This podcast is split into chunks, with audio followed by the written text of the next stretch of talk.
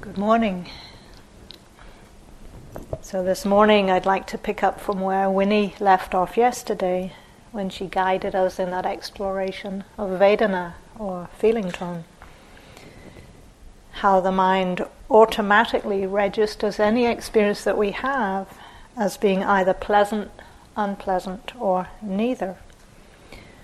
And when mindfulness is steady and refined, we start to see how this apparently basic and simple function of the mind actually drives so much of our behavior, pulling us towards what's pleasant, what we like, pushing us away from what's unpleasant, what we don't like.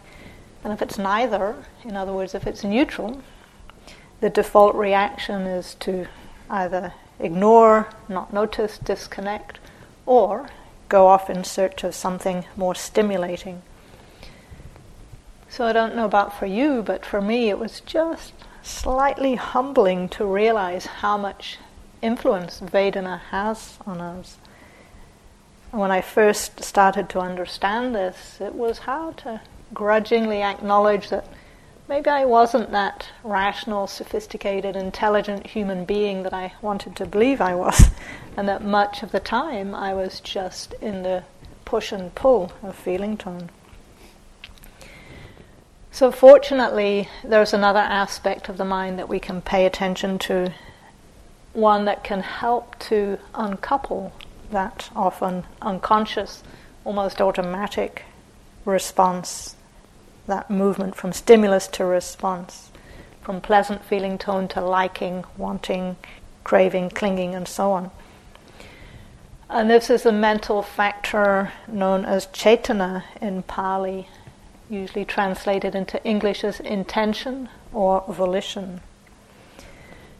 And cetana is a technical term, it refers to that mental intention or urge that happens before every movement we make, every act of speaking, even before we think everything we do, say, think happens as a result of this mental factor. Without intention, nothing would happen. So, if we can sensitize ourselves to recognize this pulse of intention that happens right before everything we do, we're in a much better position to be able to make a choice about whether to follow through on that intention or not. Now, just to be clear, in English, the word intention often has quite a broad meaning, range of meanings. So it can include our underlying motivation or our overarching aspiration. For the purposes of our exploration this morning, though, we're going to bring awareness to how Cetana is experienced in our meditation practice. So I'm going to keep it very simple, direct, and investigate Cetana as that that kind of spark or impulse or urge in the mind that propels us to do something, to act, to speak, to think. And that urge, it can be experienced in different ways at different times. Sometimes it might appear as words in the mind, a kind of direction to do something. Sometimes an image of what we want to do, imagining doing something, visualizing it. But often it's just a kind of a wordless gathering pulse of energy before we take that action. So it's sometimes referred to as the about to moment, the about to lift my hand, the about to speak, and so forth. It's that kind of momentary coalescing in the mind that then propels us to do something. So, for most of us, an easier place to start in seeing this is in relation to moving the body, because the movements of the body are a little more tangible. So, just to see if we can get a quick sense of that, uh, let's take a very simple action the action of opening or closing your eyes.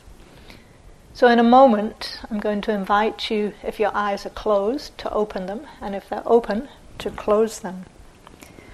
But instead of just hearing my instruction and then doing it, see if you can notice that signal in the mind, that intention right before the eyelids open or close. Before we go there, just to say this is a pretty subtle aspect of experience to pay attention to. And if the mind is tense, it's harder to recognize it. So just see if you can relax. Let your awareness come into your eye area. Keep the awareness soft. And then when you're ready, just open or close the eyes.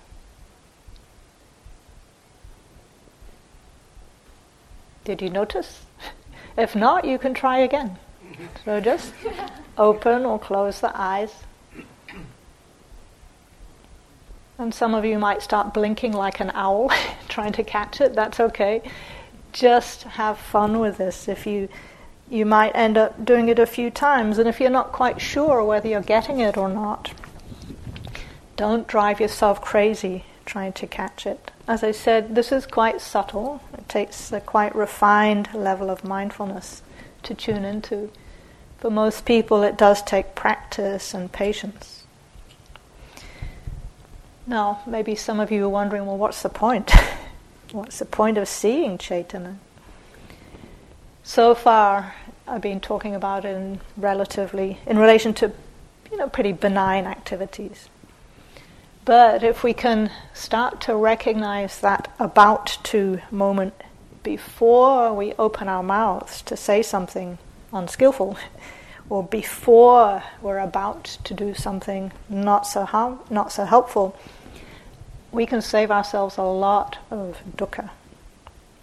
So recognizing that pulse of the about to do or say something, it gives us a moment, maybe just a nanosecond, where we can make a choice. And if necessary, maybe redirect what we're about to do or say in a more beneficial direction. So, in terms of on retreat, one powerful arena of exploration we can experiment with is in the lunch line. Noticing the cetana that propels the hand to reach for the second or the third or the fourth serving of our favorite food. If we can feel that pulse just before the arm reaches, then wisdom has a chance of coming in and inviting us to do, practice contentment.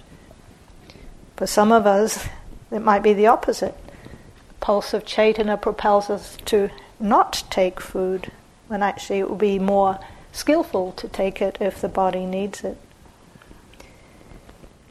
So, from that simple example, you might get a sense of the connection between Cetana and freedom, and also the opposite. When there's no awareness of those moments of intention, we tend to just react on autopilot, pushed or pulled by pleasant, by unpleasant, neutral feeling tones driven by whatever underlying greed, aversion, delusion is present in the mind.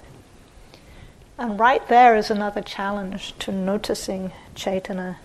It's a subtle mental quality, unlike those more coarse energies of the afflictive states, and they can easily obscure the Cetana pulses. So just a slightly embarrassing example of this from my own practice when I was on staff at IMS, the perils of not noticing Cetana.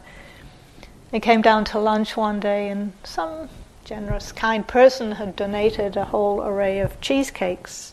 And I'm not normally a huge cheesecake fan, but I thought, oh, well, dessert, that's nice. I'll have one. Took a big slab of cheesecake, ate it pretty quickly, and I noticed a pulse in my mind there's plenty more. You may as well get a second one while they're there. And this other voice said, hmm, maybe not such a good idea. But unfortunately, that second voice was quieter than the first voice. And all of a sudden, I was sitting in the staff dining room again with another piece of cheesecake. Even worse, lunch ended, I went back to my office went past the back counter, or got to my office, and noticed a third plate of cheesecake in my hand. it's like, how did that happen? what I'd missed was a whole stream of Cetana. At any moment in there, if I had noticed the intention to get up, to go back into the dining room, to walk to the back counter, to reach for the plate, to pick up the plate, to go back to the dining room to get the fork. There was, I don't know, thousands of different moments in there if the mindfulness had been refined where I might have stopped that whole chain reaction and saved myself a whole pile of unpleasant feeling tones afterwards. now, again, that's relatively benign example. There are plenty more, many of them not suitable for this context. But if you can notice those tiny moments of intention and the power that comes when we're able to notice before we act, the freedom to choose, instead of just being driven by conditioning. So, in a moment, we're going to settle into a period of meditation, and I'll offer just a few suggestions for tuning into this factor. But even before we start, just to notice if there's any attitude in the mind, maybe some form of performance anxiety. Ah, I'm not going to get this, or yep, I'm going to ace this. Just see if instead you can invite that relaxed, open curiosity and maybe even have fun with this exploration. Okay, so let's give it a try. So just settling into the body, settling in more fully into your meditation posture.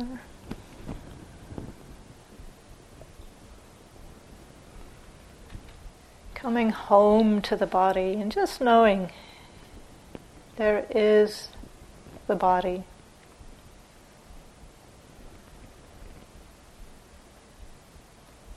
And the body is sitting.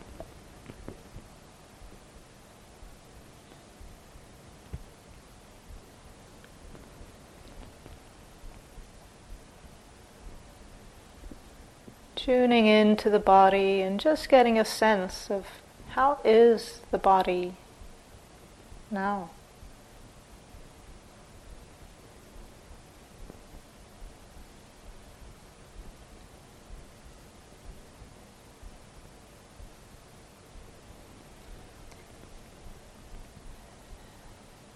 And quite often, as we attune to the body, sensitize to the experience of how the body is now, we become aware of some areas of tension or tightness or holding.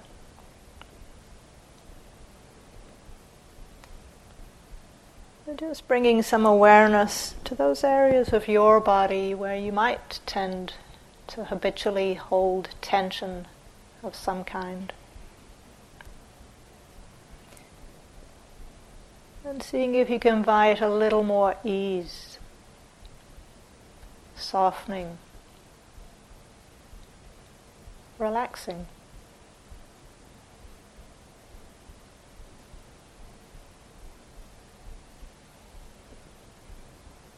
You might notice what's happening in the forehead, the brow. Sometimes, if we're making a little too much effort to be mindful, we might find there's just a slight frown there.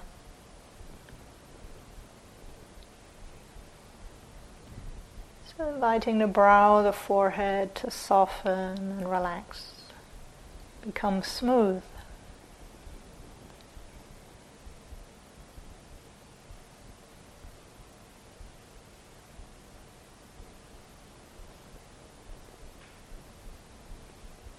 And likewise, the eyes are often a location of subtle tension, even when the eyes are closed. There's sometimes a sense of searching or looking. So, just inviting all those little micro muscles in the eye area to soften and relax.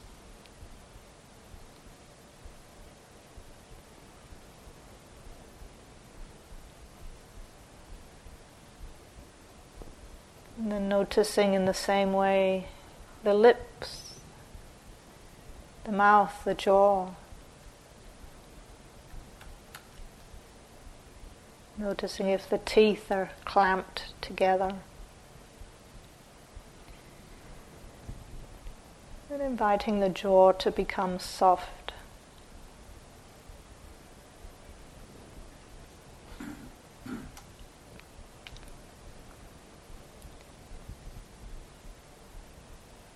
And checking in with the shoulders. Letting the shoulders soften and relax.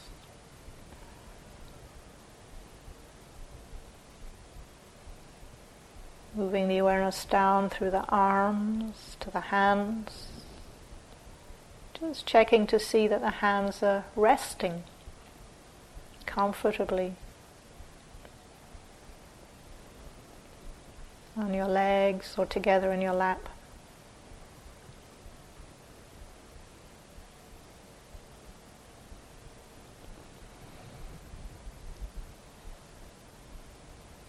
And then bringing awareness to the torso, the chest, the abdomen, the belly.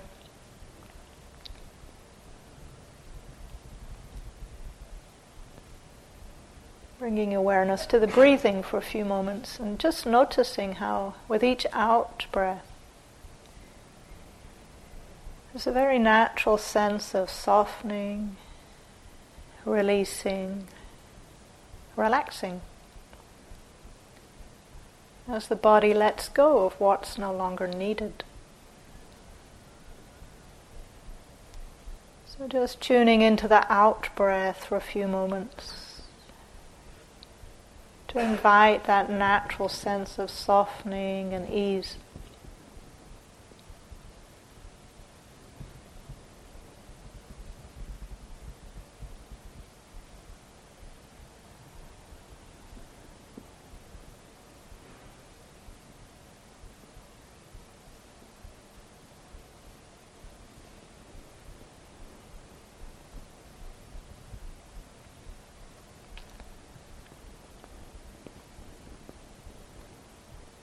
And then continuing, tuning in to the area of the buttocks, the large muscles of the thighs and the calves. Inviting them to soften just a little more. All the way down to the feet. Sometimes, even in the feet, we can notice a slight curling or gripping in the toes.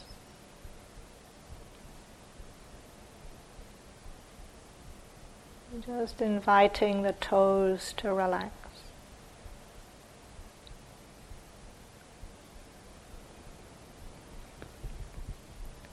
And then noticing the whole body if there might be just a little more ease. No doubt somewhere some residue of tension will remain. That's okay. Just accepting that this is how it is right now.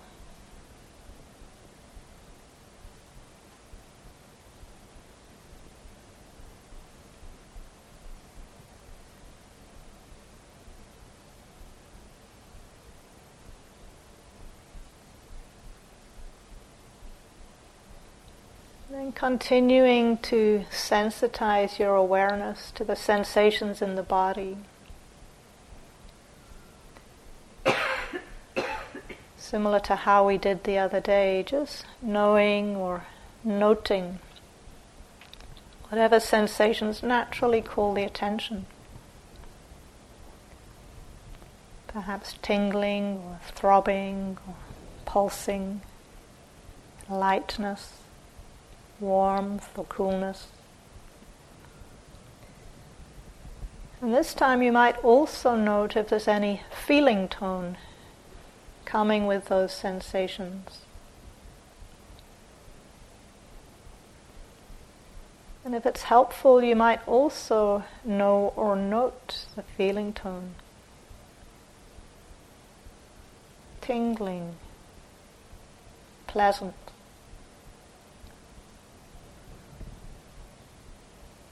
Maybe heaviness, pressure, unpleasant. No sensations, neutral. Letting this noting be very light, not going up too much into cognitive mind. Just letting it be a tool to help you stay present with the experience itself and any feeling tones that might come with that sensation. Just gently exploring that for a few minutes in silence now.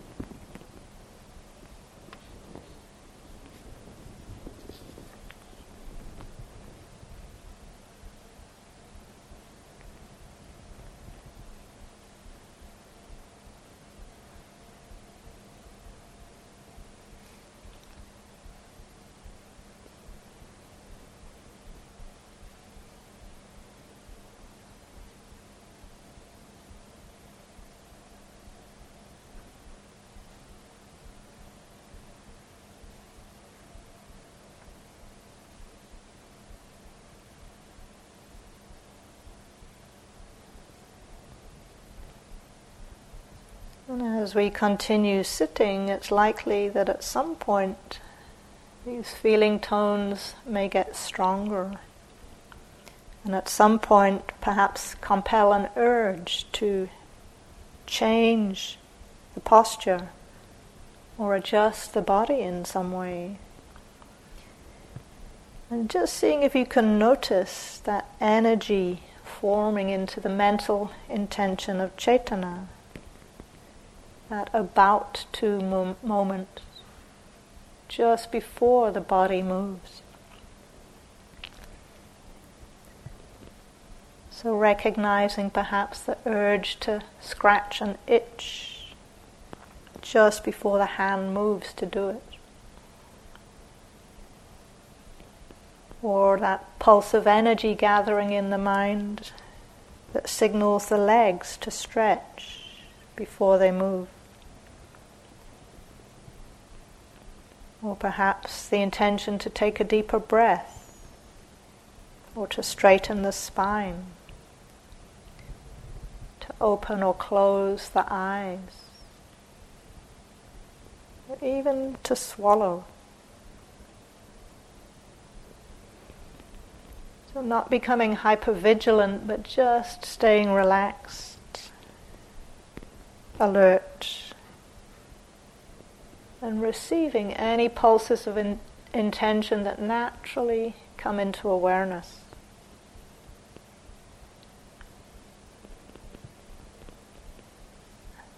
And if nothing much is happening or you're not able to notice Cetana, just come home to your usual anchor and stay with that anchor because that's always time well spent.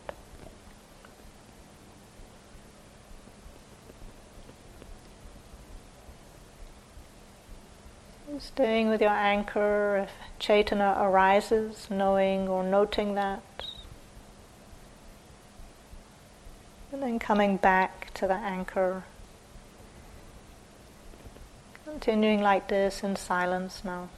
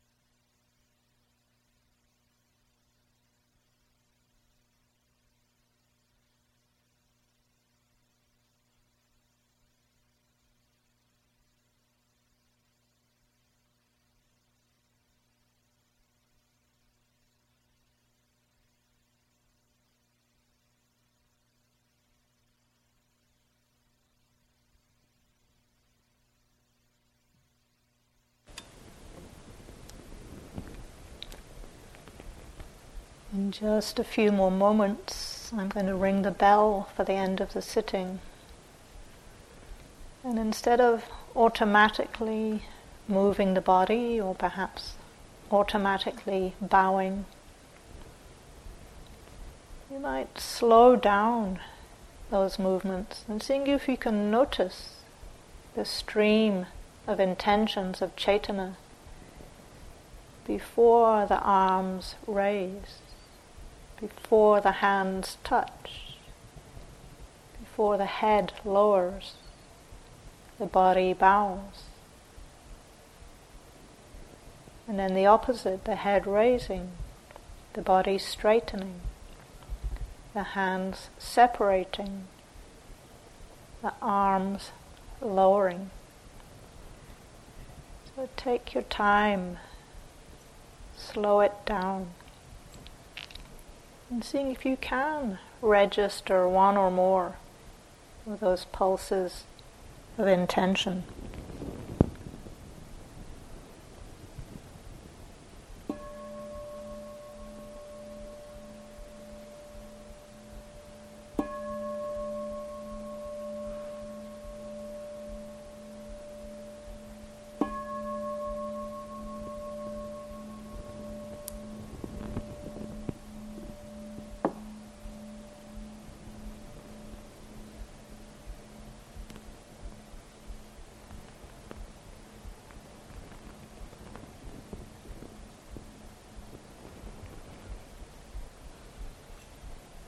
Practice today be for the welfare of all beings.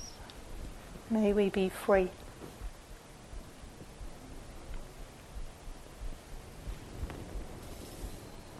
So, if you would like to continue exploring this mental factor today, there are a couple of activities that you might tune into. One is the transition between postures. So, similar to what we just did, you might notice when you're preparing to leave the hall that very first pulse of intention to change from sitting to standing. And then all those other small cetana that come as you make whatever movements you need to do to get from sitting to standing. And really being curious about how the body does that. Then in walking meditation, this is a powerful place you can explore Cetana. So when you come to the start of your walking track, or path, you might just stand for a few moments until you can notice that very first pulse of intention to lift the foot and begin walking. And when the mindfulness is very refined, you might experiment with what's known as six part walking. So you notice the intention to lift and the lifting, the intention to move, the moving, the intention to place, the placing of the foot, and so on. And again, it's important that this is not done as something to drive yourself crazy with. But if there's a natural curiosity, just play with it. See what you can notice in the walking and anywhere else throughout the day when the mindfulness is more refined. Okay, so there were just a, a couple of questions from the bowl. One was about uh, regarding mudita. Is mudita appreciative joy? Related only to the good fortune and happiness of others? Or can it also relate to our own good fortune, to the appreciation of nature, beauty, etc.? So, this, uh, as many of you know, the Dharma has developed over time since the lifetime of the Buddha. And in the way that the mudita has been practiced in this insight tradition so far, the traditional invitation is to connect with the happiness and good fortune of other people. And traditionally, not to include ourselves in that. And this particular way of practicing mudita comes from the Visuddhimagga, which was compiled, I think, about a thousand years after the lifetime of the Buddha. And as far as I understand it, at the time of the Buddha, the word mudita meant just simply gladness. There wasn't a sense of it had to be for other people. And in terms of practice, the instructions were simply to abide with a heart filled with gladness and then let, let that gladness radiate or pervade or encompass the entire world. So, in my own practice, I've taken a maybe a little more flexible approach based on that earlier way of practicing. And I do allow myself to take in, to appreciate my own happiness, my own good fortune, beauty, uh, nature, and so forth as a way to support that quality of gladness. The second question was Are we going to offer the instructions known as RAIN, R A I N? So I'll just offer some very simple instructions now, and if this is something that feels relevant for your practice, then feel free to check in with your practice teachers in the practice meetings. So, RAIN is a method uh, that's used for working with particularly difficult emotions. And it's an acronym for a set of approaches that uh, the Dharma teacher Michele McDonald developed, and then it was later adapted, popularized by teachers like Tara Brach. So, just to give you a quick overview, this practice can be really useful for those uh, times when we find ourselves getting lost or stuck in some kind of painful mental state over and over. And the mindfulness just doesn't feel like it's strong enough to keep us from getting overwhelmed. So, RAIN is a kind of an investigation practice that helps us to get more clarity and more space in relation to that state. So, the first step is to recognize what's happening R is for recognize. And here, the tool of mental noting can be very helpful. So, just to see, to tune in, to sense, is can we find a label or a note for what the emotion is? Or more likely, emotions, plural. Because often there's a composite of different painful emotions coming together. And as I said the other day, the part of the mind that makes the note is different from the part that's experiencing it. So each time we make a mental note of recognition, it acts to kind of perforate that cloud of the difficult state, which helps it to lighten and eventually to disperse. So, again, as I said the other day, even using the word something, something can be helpful. And then you might just try out other words. Sometimes I say you can audition other words and just see if you can get a sense. Is it is it sadness? Mm, not quite. Is it heaviness? Yeah. Loneliness? Doing ah, oh, it's loneliness. Oh. So it can be a little bit like throwing darts at a dartboard. At first they're sort of wide of the mark. But then we just keep trying, and then doing, something hits the center of the bullseye. And then we have a much better sense of, well, how to respond skillfully to it. So, A in RAIN, the letter A stands for accept, or in some versions, allow or acknowledge.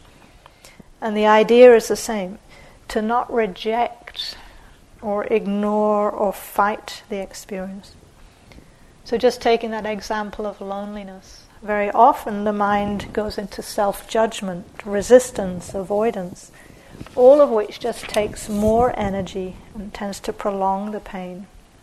So, we try to just accept, allow, you could say open to. And then the third letter, I, is the invitation to investigate or in some versions to have interest, or to become intimate with the experience. So I think of this as a, almost a form of metta, of kindness, of trying to be interested, open, curious about what's happening. And when we can do this, it connects us directly to our insight practice. Because when we investigate that experience more closely, what we find is that instead of it being solid, permanent, eternal suffering state that we often assume it to be, it's actually changing, morphing, intensifying, and at times releasing. So, in other words, it's impermanent, it's anicca. And as we continue to investigate, we also recognize that it's anatta, impersonal. And this brings us to the N of rain, which stands for non identification. In other words, not taking it personally. And as a few of us have already mentioned, when it comes to thoughts and emotions, we're not in nearly as much control as we like to believe we are. They come up due to causes and conditions, most of the time not through our own choice. So I think Rebecca, you might remember Rebecca's example of seeing a note on the notice board in what she thought was her, her ex partner's handwriting. And that condition of seeing and interpreting gave rise to quite a long period of suffering. Now, she didn't, I don't think, choose to let that inadequacy and etc. come up, but that's what happened because of the conditions. So the N of rain reminds us to that thoughts and emotions they're not personal. We don't have to take ownership of them. So, in my own practice, at times when uh, painful emotions might have taken hold, I just try to consciously remind myself this is not me, this is not mine, it's not who I am, and it's not my fault arising due to conditions. That's the wisdom wing of the practice, seeing the impermanent, the impersonal nature of the states.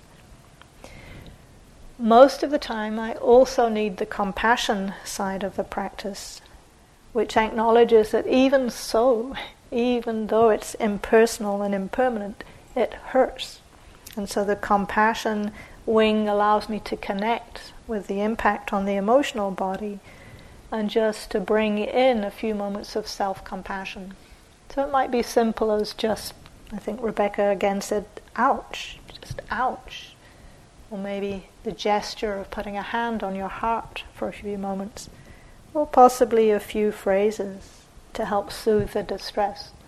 I'm aware of this pain. I care about it. May it release. May I know peace. Or whatever phrases resonate for you. So that's just a very brief summary. And as I said, if this is something that's up in your practice, you might check in with your practice meeting teachers. Okay, so just one announcement.